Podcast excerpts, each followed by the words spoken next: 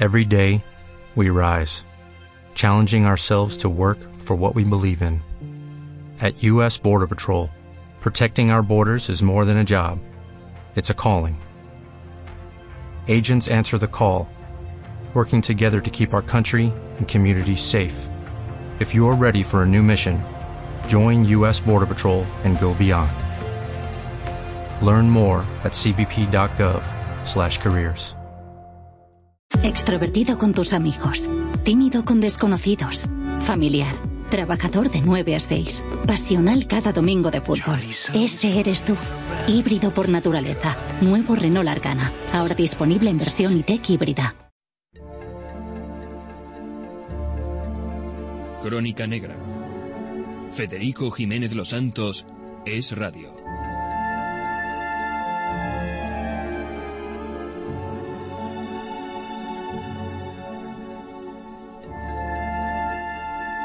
Bien, don Francisco Pérez Avellán, muy buenos días. Buenos días, Eh, don Federico. Bueno, este es una- un asunto eh, que va tomando gravedad conforme los acontecimientos demuestran que esto de vulnerar la ley, de burlarse de la ley, de que la ley no sea igual para todos, produce al final una serie de efectos perniciosos e inimaginables. Por ejemplo, la ley famosa de violencia de género, que se ha convertido en una violencia permanente, sorda, sistemática, digamos que legal, contra un género, el masculino, del que ya se borran hasta los asesinatos. O sea, si un hombre mata a una mujer, lo comentamos eh, Sí, sí. como noticia. Como si una sabe, mujer mata a un hombre, no es noticia. El Ministerio del Interior eh, se, caracteriza, se caracteriza, y aquí lo hemos contado, por ir eh, recontando las cifras de los hechos delictivos y en este caso el juez de Sevilla que publicaba una magnífica entrevista en el pasado domingo en el diario El Mundo eh, decía que la cifra de varones muertos a manos de sus parejas, de las mujeres, que desde tiempo inmemorial, él no daba eh, razón de la fecha, venían contándose en el anuario estadístico del Ministerio del Interior, desde 2006 se ha suprimido. Es decir, en el año 2007 ya no aparece ninguna cifra de varones muertos por mujeres. Y sí aparecen, naturalmente, las mujeres muertas por varones. Es decir, que son 51. Y él, por sus propios medios, don Francisco Serrano, el juez del número 7 de Sevilla, había averiguado, dice él, que a través de Internet y de la prensa, que los varones muertos son 30. Pero había averiguado cosas más importantes, que de los tres- 3.700 varones suicidados aquel año, una parte que él considera muy, muy representativa se deben a los efectos de esta ley, la ley discriminadora que hoy se llama de violencia de género. Bueno, eh, ¿cómo sabemos si un eh, hombre realmente está sufriendo?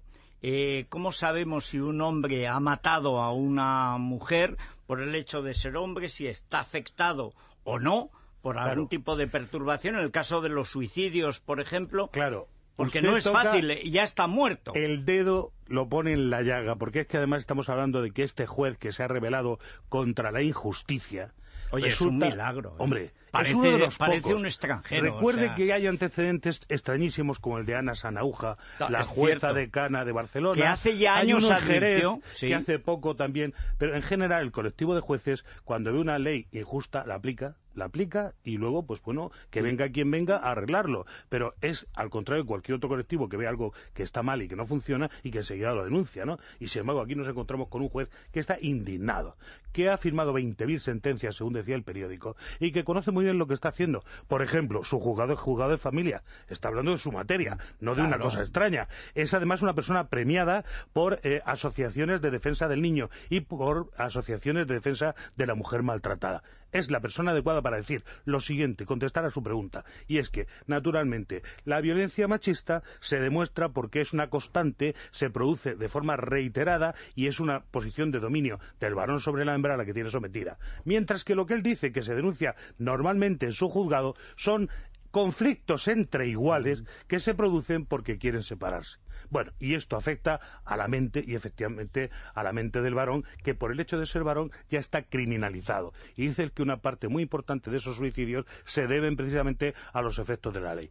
Por eso le he traído hoy al eminente doctor don Tomás Ortiz Valero, doctor en medicina y psiquiatra, a quien le podemos preguntar, efectivamente, este tipo de leyes anticonstitucionales, eh, injustas, que se aplican a los varones, que hacen que los varones salgan esposados, don Federico, de las casas y que luego vuelven libres porque el juez les deja en libertad, porque han sido objeto de denuncia falsa. Decía también don Francisco Serrano que la mayoría de estas denuncias son falsas y, sin embargo, ninguna mujer en los últimos tiempos ha sido eh, encausada y mucho menos condenada por denuncia falsa. Fíjese qué situación. Bueno, eh, para que le preguntemos al doctor, decía, ¿qué situación mental produce esto? Bueno, don Tomás, buenos días. Buenos días. Pues es variable. Hay personas que tienen una vulnerabilidad mayor y otras menor. En cualquier caso, el verse discriminado por una ley que, que es totalmente regresiva, porque desde 1789, en la Revolución Francesa, se llegó a la idea de que ante la ley somos todos iguales. Entonces, el verse discriminados y el verse maltratados y un largo etcétera que ustedes ya han dicho y que no voy a repetir yo, hay personas a las que les produce trastornos muy serios.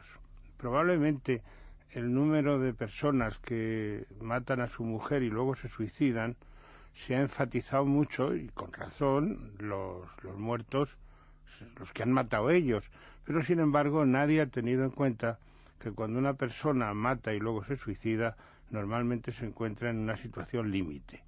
Esa situación límite evidentemente está en relación con el proceso judicial que, ha aparecido. En otros casos, pues tienen trastornos adaptativos, unas veces más graves, otras menos. En otros casos son depresiones que a veces incluso se, se cronifican. Y también hemos observado, rara vez, pero hemos observado el señor que ante ese acoso y derribo Dice, bueno, a mí me da lo mismo mi familia, mi exmujer, mi primo y mi tío. Y se va, pone tierra por medio. Y esto es tremendo también, porque a quien deja desamparados son a los hijos y a la familia, claro. De todas maneras, la, la ley esta de violencia de género, eh, desde mi punto de vista, me parece absolutamente regresiva. Una de las razones que generó la Revolución Francesa fue la desigualdad de las personas ante la ley y fue una revolución sobre todo de juristas, en Jus y este sí, Montesquieu, todos ellos, ¿no? Danton. Y claro, volver ahora a, una, a un país donde hay una ley para unos y otra ley para otros en función de la violencia de género, sobre todo hay una cuestión, eh, doctor, que a mí me sorprende, bueno, no me sorprende nada con esta casta política que tenemos, pero hay que recordar que se hizo por consenso.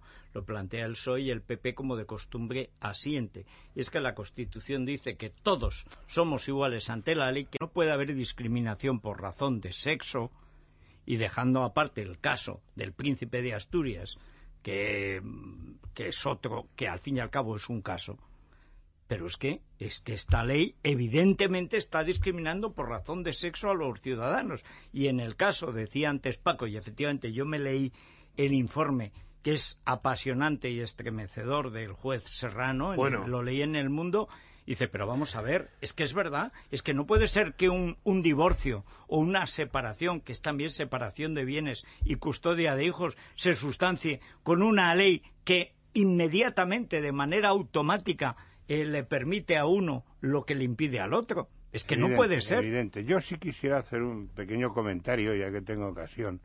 Yo tengo bastantes amigos jueces. Algunos, vamos, para no exagerar. Y les puedo a ustedes asegurar que hay algunos jueces cuya íntima convicción es totalmente contraria a la ley. Pero el juez no hace la ley, tiene que limitarse a aplicarla. Entonces aplican la ley a pesar de que su íntima convicción no coincide en absoluto con la ley. Yo a mí lo que me sorprende conozco varios casos. Lo que pasa es que el juez que no haya el juez no tiene opción. No, no.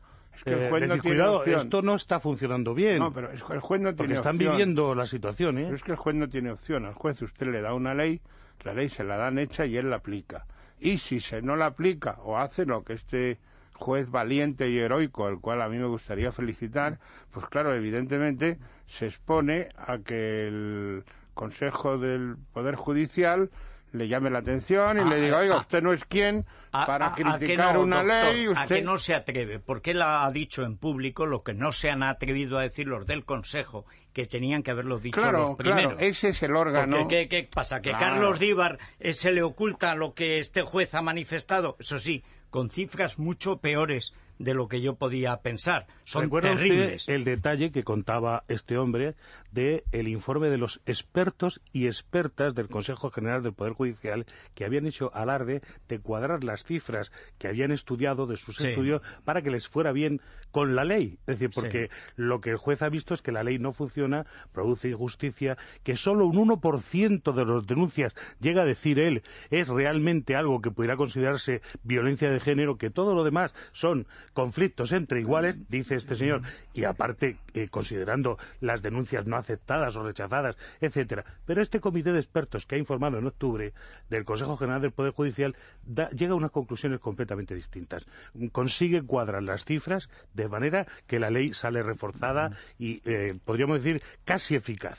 Hay un problema además, y es que están, están conviviendo los jueces más desvergonzados de la historia de España y los más heroicos, los fiscales más implacables y los más dispuestos al trapicheo. Estamos exactamente como en 1808, hay una cosa muy cuando llega, llega Pepe Botella, bueno, cuando llega Napoleón, y entonces los primeros que mandan a apoyar a los invasores son los curas de la Inquisición. Después los obispos y cardenales y luego los generales del glorioso ejército español, es decir, las fuerzas vivas, por supuesto los nobles y por supuesto el rey y su hijo, o el rey y su padre. Es decir, es la nación, es la gente del común la que dice esto no puede ser, que es esto de que me atropellen en mi casa. La conciencia de atropello en esa ley es creciente. Yo no veo últimamente ni a mujeres que la defiendan porque están viendo esos casos escandalosos, en que alguna atropella y que no salen en la prensa, don Federico, que no salen en la prensa. Quería hacer una pequeña objeción. Las mujeres, efectivamente, las juristas y las personas relativamente serias, pues efectivamente no la defienden. Pero sin embargo, cuando una mujer se ve en estos problemas, pues en muchísimos casos no tiene ningún inconveniente en utilizarla, incluso en forzarla. Es decir, se da el abogado que llega una mujer en una situación de separación o de divorcio, bueno, el divorcio lleva un tiempo, etcétera, etcétera, y el abogado le aconseja, hombre, mire usted, si usted dijera que su marido tal y cual y esto y lo otro, pues esto iría mucho más rápidamente. Y se produce un fraude de ley ante los ojos de todos y nadie dice nada, porque lo curioso es que hay que pensar que el legislador, pues hombre, sabe lo injusto de la situación. Por supuesto, la oposición tiene que saberlo. Pero, sin embargo, hay una especie de, de acuerdo en que cuando los datos se falsean, las estadísticas se falsean, etcétera, etcétera, pues aquí nadie dice nada. Directamente desaparecen del anuario estadístico del Ministerio de Interior, a lo que el Ministerio de Interior nos tiene muy acostumbrados. Cuando no le cuadran las cifras, las maquilla. Pero hombre, si ahí ha llegado a hacer desaparecer el Guadalquivir del censo de los ríos, cuando dijo Rubalcaba aquello de el Guadalquivir. La gente cree que es un río. Y fíjate qué error. Mire usted, algo no funciona cuando resulta que si vas a consultar a cualquier abogado te dice eh, no sabemos cómo va a acabar este pleito, depende del juez. Es decir, que la garantía de la ley es ninguna. Depende de quién, en manos de qué persona pueda estar el hecho de decidir si la cosa va bien o, va mal. Luego, con respecto al tema del periodismo, tengo que decir que los periodistas palo y tente tieso. Es decir, que las leyes, tal y como se está actuando... Bueno, a los periodistas. A ti y a mí sí. A los, periodistas, a, los periodistas, ¿eh? don Federico. Yo no estoy hablando de la gente que depende de salarios extra eh, profesionales. Pero lo cierto y la verdad es que nos encontramos en una situación judicial en la que nadie, ningún abogado, se atreve a decir esto va a acabar bien o va a acabar mal. Porque no depende de la ley. La ley no te permite hacer una predicción. Es una cosa esotérica. Depende del juez en manos del cual cae. Y aquí tenemos la prueba, perdón, en Sevilla. Es decir, este hombre nos dice que la mayoría de las denuncias no son violencia de género que se tratan como tal, que muchas de ellas son archivadas, que solo una pequeña parte van adelante y que de la pequeña parte solo una parte pequeña son eh, condenadas, condenas. Es decir, volvemos al principio. Esto de la violencia de género es un delito, normalmente cometido por criminales, es decir, individuos que golpean de una forma habitual a su pareja, que la sacrifican, que la torturan, etcétera. Y hay otras cosas que son los conflictos entre parejas. Pero la ley, y lo dice el juez, no hace distingos. Mete en el mismo saco todo. Es decir, si hay un conflicto de pareja, el señor aparece siempre. Tomás quería aclarar una No, quería decir que a veces eso de el, el resultado es imprevisible Efectivamente, el señor Avellán tiene toda la razón. Pero también muchas veces el abogado lo usa como una forma de resguardarse, porque es mucho menos comprometido decirle a una persona, mire usted, yo haré todo lo que sepa y pueda, pero no le puedo a usted garantizar el resultado, que decir, oiga, pues mire, esto lo razonable es ganarlo, etcétera, etcétera, porque efectivamente la aleatoriedad es grande pero también el abogado pues se defiende es una forma de amarrar digamos claro. Todo el mundo se todo el mundo se defiende todo el mundo se defiende. Mire usted yo hago pericias psiquiátricas y he visto pues muchos señores o algunos vamos que me han venido pues eh, verdaderamente eh, dañados psicológicamente. Vamos a ver usted qué quiere de mí a través del abogado. Pues mire usted yo quiero que usted me haga un informe diciendo que yo no soy una persona agresiva, que yo no soy. O sea, usted quiere, en definitiva, pues que yo diga algo que tendrían a usted que haberle probado y no depende de lo que diga o deje de decir un psiquiatra. Nadie es especialmente agresivo mientras su conducta no es especialmente agresiva. Aunque no presunción, la presunción de inocencia, ¿no? Aunque no le dice don Tomás que no soy agresivo, porque como no me lo diga, es que aquí mismo lo estrangulo. o sea, pero, eh, pero no es el caso. ¿eh? Pero no. Eh, vienen hechos polvo, no. Claro, vienen hechos polvo, no. Sí, hay que decir que la mayor parte de la gente que se ve sometida a esta situación, él y ella, hay que decir, están hechos polvo y hay unas, hay unos niños es de los que siempre la gente se olvida y es por lo que le quería preguntar. Cuando hace usted una pericia, tiene que atender al estado eh, del hombre o de la mujer para ver realmente si puede ser condenado o no, o a una parte, etcétera. Pero, ¿en qué medida esto afecta a las funciones propiamente de padres que tienen que realizar? Porque si tienen niños pequeños, tienes que estar bien de la cabeza y del sistema nervioso para aguantarlo. Pues unas veces más y otras menos. Lo, lo que sucede es que en la inmensa mayoría de los casos, o en muchos casos, al niño se le manipula. Es decir, que ambas partes eh, al niño le ofrecen una realidad distinta a la que realmente es, con el fin de indisponerlo, predisponerlo eh, hacia la parte contraria. Y lo peor, además, es que esto se niega siempre. No, mire usted, yo no tengo inconveniente ninguno en que mi mujer vea al niño tantas veces quiera, etcétera, etcétera, y recíprocamente. Pero cuando llega la hora de la verdad, cuando llega la hora de la verdad, pues se le crean tremendos problemas, o sea, situaciones, yo les contaría a ustedes verdaderamente humillantes. Por ejemplo, que un padre pueda ver a su hijo dos horas a la semana, pero esas dos horas con un asistente social delante. Pero bueno, esto, ¿qué, qué, qué, delito ha cometido este señor? para tener estas precauciones. ¿Y qué juez permite esa situación que acaba con la imagen del padre para el niño? Es que también estamos eh, aquí responsables hay culpable habrá uno o dos, pero responsables hay muchos. responsables Como tenemos la suerte de tener aquí al doctor Ortiz, yo quiero preguntarle, porque el domingo decía el propio juez denunciante, este don Francisco Pizarro, a mí por haber dicho esto me llaman el juez loco.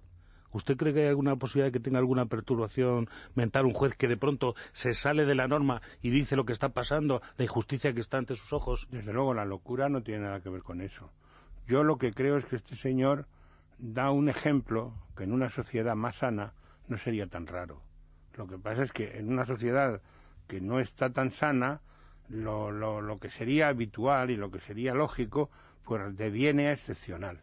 Es como cuando usted, pues no sé, compra una cosa y le dice, pues garantía un año y al año pues resulta que no ha tenido usted ninguna avería ni ha tenido nada. ¿Qué suerte ha tenido usted? Que, mira, suerte no. Es que Son las instrucciones, es lo que dice. Entonces, la, la, la actitud de este juez, a mí me parece que es la actitud cívica, normal, de un ciudadano serio. Yo ya no voy a su condición de juez, de un ciudadano serio. Pero en nuestra situación actual, esa conducta que sería la normal y la habitual deviene a conducta excepcional. Y en cuanto una cosa es excepcional o se sale de la norma, pues claro, lo más, lo más fácil es estadísticamente llamarle anormal y coloquialmente llamarle loco. Claro, este hombre está loco. ¿Qué hace este hombre? ¿Cómo dice esto? Pues mire, usted dice lo que debieran haber dicho otros muchos. Hombre, va a contracorriente. Y usted recordará, Federico, que ya no hay periodistas en las salas de juicios, ah, ya no, existe aquel, aquel redactor, exactamente, aquel redactor que iba al tribunal y, contaba lo que allí había sucedido, porque los directores no consideran ya interesante ver cómo se hace justicia. Y yo lo que quiero decir es que sin justicia no puede haber libertad, ni democracia, ni convivencia, ni civilización, ni... Que de hecho no hay libertad. Claro. Es que, es que estamos aquí viviendo el fantasma de la libertad, no la libertad real. Es decir, la cantidad de, de, trámites que tiene que hacer el ciudadano corriente para llevar su vida cotidiana hace que el concepto de libertad se vea por lo menos por lo menos eh, muy restringido. yo, yo no he sido nunca yo no he sido nunca franquista, la verdad nunca lo he sido si lo hubiese sido, a lo mejor ahora me lo callaría, mm. pero es que además no lo he sido. Sin embargo, yo no sé si teníamos más restricciones en la época del general o ahora. No, yo no recuerdo. sería muy discutible. Yo ¿eh? que sí lo he sido, eh, lo que sí puedo decir es que sabía dónde las tenía. Claro. Que era enfrente. Ahora aquí las tengo enfrente, detrás, a la derecha y a la izquierda. Y eso sí que es malo, porque contra uno puedes defenderte o puedes huir. Ahora, por la espalda no te puedes defender. Y esto es lo peor, que es que la ley, que en teoría está para protegerte, en realidad te agrede, te deja desvalido, te deja inerme. Desde luego, la información, la información sobre el delito común incomparablemente mejor en la dictadura que ahora. Yo, no recuerdo que se, amputara una parte de la información para que te cuadraran las mm, directrices políticas. Esto solo ha sucedido ahora. Podía este suceder que amputaras porque no te cabía el espacio, los cíceros de la noticia. Y entonces la comprimías. Pero... Es que quitar la cifra de los 30 fallecidos a manos de sus cónyuges, de sus compañeras o tal, eso es una, mm, una señal de que esto no funciona. Evidente. Bueno, pues muchísimas gracias, eh, doctor, por eh, lo llamaremos más veces, ¿eh? quieran, porque tal y como está esto eh, nos hará falta y además que nos atienda alguna Sí, tenemos que preguntarle si de verdad la locura produce tantos delitos como se dice, no, no, que yo personalmente creo que no. No, claro que no. Bueno, pero ese es asunto. Ese es otro día. Carmen Carbonell, ¿Qué hacemos ahora? Nos vamos a publicidad y enseguida volvemos con Jorge Alcalde, que nos tiene que contar muchos asuntos, aunque todo va a hablar de psiquiatría. Bueno, es que se ha organizado una guerra por un manual de psiquiatría que dice, como todos estamos locos... Que a veces, bueno, la gente puede pensar que sí que hay mucha gente loca, pero bueno, nos lo va a contar mejor Jorge Alcalde en su sección.